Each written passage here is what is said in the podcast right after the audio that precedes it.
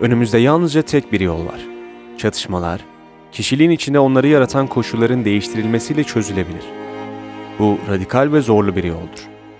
Kendi içimizde herhangi bir şeyi değiştirmenin beraberinde getirdiği zorluklar düşünüldüğünde, kestirme yollar arama fikri oldukça anlaşılırdır. Muhtemelen insanların sık sık şu soruyu sormasının nedeni budur. Temel çatışmanın farkına varmak yeterli midir? Cevap kesinlikle hayırdır. Zor ve radikal bir yol. Tam bana göre. Buraya gelen biri mi çizmiş acaba bu cümlelerin altını? Kaç kurtar kendini bu odadan diye not falan görürsem de şaşırmayacağım. Tek yolun koşulların değiştirilmesi olduğunu sanmam. Bir sürü yol olabilir bence çözüme giden. Diğer yollar kestirme arayışı mıdır? Hiç anlamadım ne saçma sapan uzun uzun da yazılmış. Kimse de demiyor şu sorunun çözümü budur diye. Hep bir gizem, hep bir çaba gerektirsin zaten. Sıkıldım ya. Yol yakınken dönsem mi acaba? Şansa bırak. Aç rastgele bir sayfa. Eğer yazılan şeyler hoşuna gitmezse gidersin. Kararsızlıkları belirgin olsa bile insanlar çoğu zaman bunun farkında değildir. Çünkü bir karardan kaçınmak için bilinç dışı bir biçimde ellerinden geleni yapıyor gibidirler. Kararı erteliyor ya da henüz fırsat bulamadıklarını söylüyorlardır. Veya kararı şansa ya da başka birine bırakmışlardır. Meseleyi öyle içinden çıkılmaz bir hale getirirler ki sonunda büsbütün kararsız kalırlar. Yuh! Ne lan bu böyle? Bu kitap odaya beni sınamak için konulmuş. Ne oyunlar dönüyordur kim bilir burada. Yok yok sen iyice saçmalamaya başladın Erdem. Kararının cevabını kitaptan bulmalar falan. Sen böyle biri değildin ne oldu sana? Tam da yerindesin şu an. Ay sinirlerim bozuldu. Efendim? Tamam, teşekkürler geçiyorum. Gazamız mübarek olsun.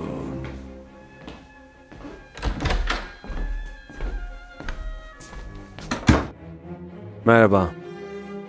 Burası bambaşka bir boyut gibi. Her yer açık renk. Koltukları da koymuş odanın ortasına. Çok rahatsız edici. Beklediğimden daha genç görünüyor. Nasılsınız? Harika başlangıç. Burada olduğuma göre iyiyim diye cevaplamak gerçekçi olmayacak. Haksız mıyım?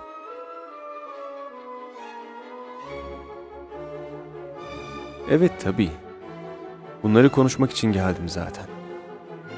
Yaklaşık bir sene önce tanıdığım biri önermişti sizi. Ballandıra ballandıra anlatmıştı. Hatırlıyorum hala, sizi tanıyor gibiyim yani. Nerede okuduğunuzu, bu zamana kadar neler yaptığınızı biliyorum. Biliyorum, bekleme odasındaki broşür de işe yaradı. Ne kadar süreceği bana göre değişebilen bir yola başlıyormuşum falan. Haftada bir görüşebilirmişiz. Bahsettiklerim aramızda kalacakmış. Başka ne vardı? 50 dakika zamanımız varmış. İyi birkaç dakikasını geçirdik bile.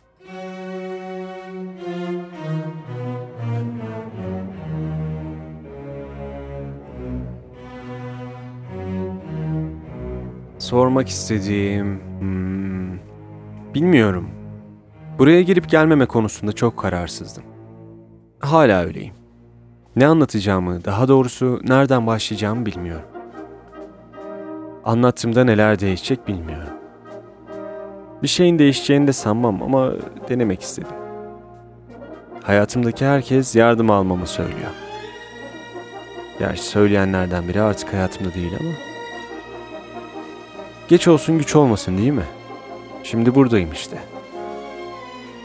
Ne demiştiniz? Süreç hakkında sormak istediğim bir şey var mı?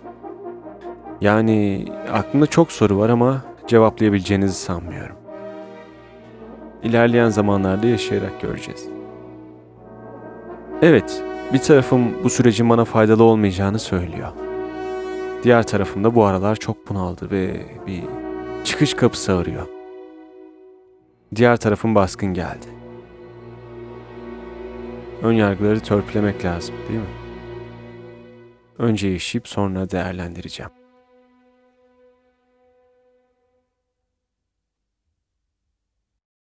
Kendi kendime çok konuşurum. İşime gelmeyen tarafa alternatif sunmam da o tarafı sustururum genelde. Bu aralar günlerimde susturmaya çalıştığım düşüncelerimle savaşarak geçiyor. Üstelik buna nadiren zamanım kalıyor. Genelde işle meşgul oluyorum. Sabit bir işim de yok şu an. Beni nereye çağırırlarsa oradayım. Figüranlık yapıyorum. Yeri geliyor garson oluyorum. Sahne arkalarında çalışıyorum. Hiçbir eksiğim olmadan da yaşıyorum. E, tabii birikmiş param da yok değil. Bir yıl öncesine kadar kurumsal bir şirkette çalışıyordum. Gördüm ki bana göre değil. Rutinlerden oluşan bir hayat. Bıraktım ben de işi. İstediğim şey bu değildi. Kamu yönetimi mezunuyum. Burada İstanbul'da okudum. Aslen Erzurumluyuz. Üniversiteye kadar Erzurum'da yaşadım. Ailem hala orada yaşıyor. İstanbul'a geldikten sonra bir ya da iki defa gitmişimdir herhalde Erzurum'a. E hayatım çok değişti. Ben de değiştim haliyle. 2008'de geldim buraya okumaya. Okurken de çalıştım. Uzadı tabii okul. 2014'te bitti. Sonrasında çalışmaya devam ettim. 2017'de evlendim. Bir sene önce boşandım. Hep bir yoğunluk vardı hayatımda. Ben böyle oradan oraya savrularak anlatıyorum ama anlatabiliyor muyum kendimi? Endişeli miyim? Sanmıyorum. Gereksiz detaylar verip zaman kaybetmek istemiyorum sadece. Fayda sağlayıp sağlamayacağı konusunda kararsın evet ama bir fayda sağlayacaksam da benim yüzümden tam tersi olsun istemem. Başladığım işin hakkıyla yerine getirilmesi gerektiğine inanıyorum. Aileden gelen bir özellik sanırım. Bana kattıkları tek iyi şey olabilir. ya ilişkimiz yok diyebiliriz bence. Ben iletişim kurmak istemiyorum çok fazla. Annem peşimi bırakmıyor gerçi. Sürekli arar. 33 yaşına geldim. Hala beni bıraktığı 8 yaşındaki çocukmuşum gibi davranıyor. Babam zor bir adam. Bu zorluğunu konuşmayarak ekarte ediyorum. İki kardeşim var. Ben en büyükleriyim. Biri erkek, benden dört yaş küçük. Onun çok başka bir dünyası var. Diğeri kız. Dokuz yaş var aramızda. Bir de kızı var görseniz dünya tatlısı. Ben göremiyorum. Onlar da Erzurum'da ama görüntülü konuşuruz hep. Beni dinleyen tek insandır Neşe. Bu aileden nasıl böyle bir insan çıktı hayretlerle izliyorum kendisini. Liseyi bıraktı, erken yaşta da evlendi ama avukat olmuş abisinden daha geniş bir ufku ve dünya görüşü var.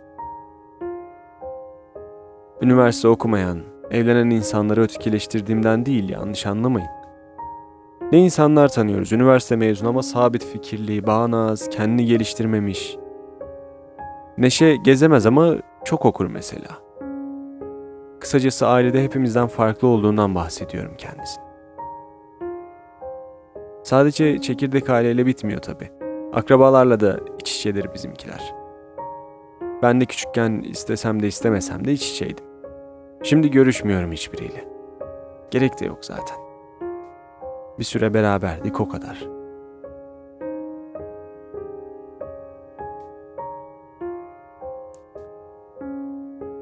Hı hı.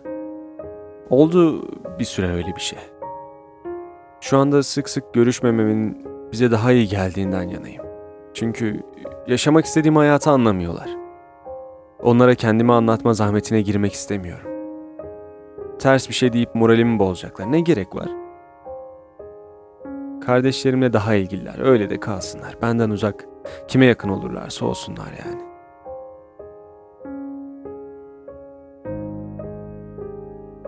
Hem dinleyip hem de iyi not alıyorsunuz. Evet. Şehir değiştirmeden önce de kopuktu ilişkimiz ailemle.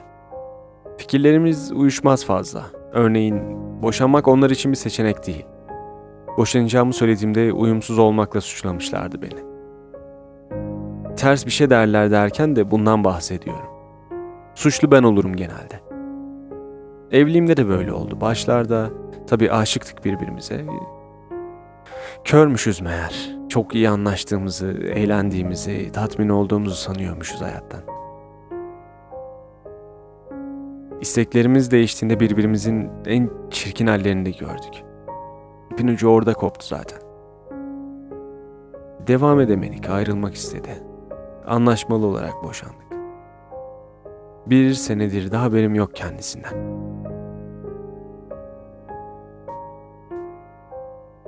Sinirli bir insan olmaya başladım. Bana karşı yaptığı her yorum asabımı bozmaya başladı. Fevri çıkışlarım oluyordu. Bağırıp çağırıyorduk sürekli birbirimize. Saman alevi gibiydi. Bir anda parlayıp sönmesine rağmen çok yıprattı bizi. Sürekli şunu düşünüyordum. Madem bu kadar eleştiriyorsun, bu kadar beğenmiyorsun yaptıklarımı, karakterimi, niye benimlesin ki? Değil mi? Ben de onun sevmediği şeyleri yapmaya başladım hal böyle olunca. İnada bindirdik yani iş. Misilleme olarak o da benim sevmediğim şeyleri yapmaya başladı. O da bana karşı sinirli olmaya başladı. Hiç böyle bir kadın değildi üstelik. Zaten son konuşmamızda benim onu çok değiştirdiğimi ve istemediği, sevmediği bir insana dönüştürdüğümü söylemişti.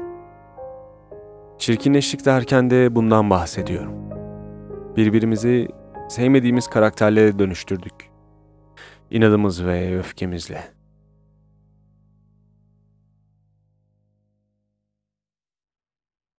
Bu hale gelmeden önceki tartışmalarımızda bu kadar çıkıştığımızı ve bağırdığımızı hatırlamıyorum. Açıkçası öncesinde nasıl biriydim hatırlayamıyorum. Çok değiştik ama nasıl davranıyorduk birbirimize? Yo, hatırlayamıyorum.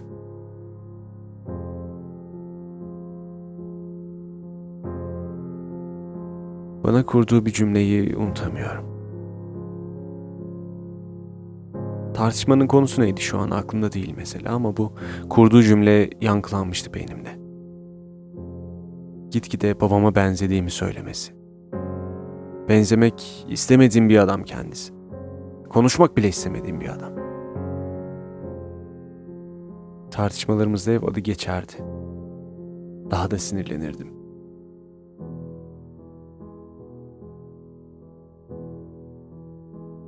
Düşününce o zamanlar öyle değilsem bile yavaş yavaş ona dönüşmüşüm. Daha baskın olmaya çalışan, sinirli, ilgisiz, sürekli kendisinin iyiliğini düşünen biri. Belki de kendimle girdiğim savaş bu yüzdendir.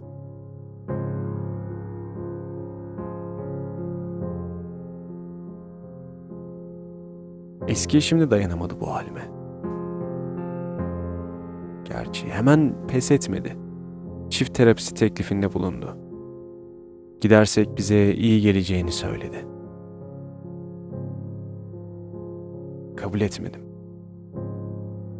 Benim ihtiyacım yok dedim. Onda kalan tek umudunu reddedince de ayrıldık. Terapiye gelme fikrini reddettim. Babam da olsa aynen böyle davranırdı. Ama bugün burada olduğuma göre o değilim. Benzemiyorum. Birinden yardım isteyebiliyorum.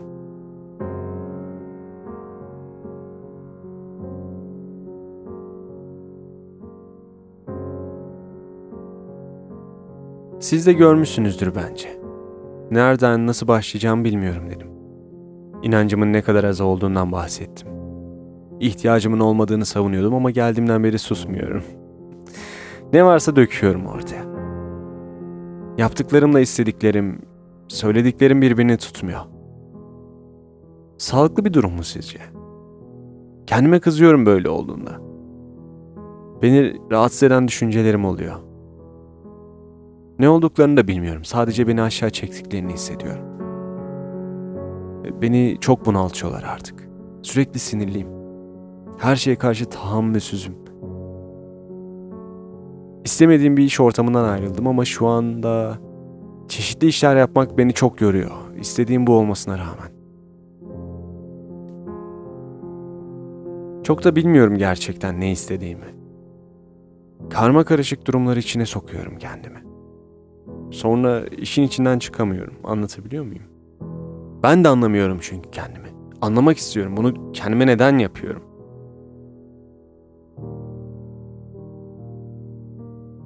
Hmm. Mesela basit bir konuda sinirlendiğimde. Basit bir konuyu da açıklamamı isteyeceksiniz sanırım. Bir kişiyle sohbet ederken zıt görüşlerde olduğumuz bir anda sinirleniyor olmam. Örneğin bu olay beni neden sinirlendiriyor anlamak istiyorum. Ve bahsetmiştim. Kurumsal bir şirkette çalışıyordum. Ama rutinlerden sıkıldım deyip bıraktım işi. İşi bırakmamın başka bir sebebi de oyuncu olmak istememdi. Yani çalışırken de figüranlık yapıyordum arada. Başka biri olmak hoşuma gitmişti. Ben de buradan yürürüm dedim. Ama tam da dediğim gibi olmadı. Bu hafta ilk defa repliği olan bir karakteri canlandıracağım. İçimdeki ses yapabilecek miyim diye beni sorguluyor. İstiyorum, neden yapamayayım ki? Bu sesin bana oynadığı oyunları da anlamak istiyorum. Ses falan deyince de farklı bir şey algılamayın. Kendi iç sesimden bahsediyorum. O sese cevap verebildiğimde ya da öfkeme dur diyebildiğimde kendimi anlamış olurum bence. Bunları burada bulabileceğimi düşünerek geldim.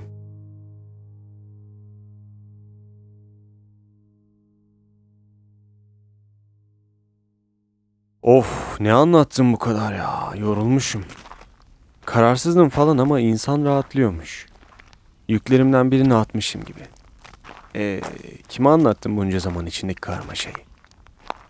Fırsatını bulduğunu algılayınca kaçırmadım. İyi kullandın zaman. Anlattın mı her şeyi? Anlattın mı her şeyi? Ne geldiyse aklıma anlattım işte. Eksik kalan olduysa sonra anlatırım artık. Canımı sıkacak herhangi bir şey de olmadı. Bir yıl önce Melda ile gitseydik acaba toparlar mıydık? Bilemezsin ki ne olacaktı.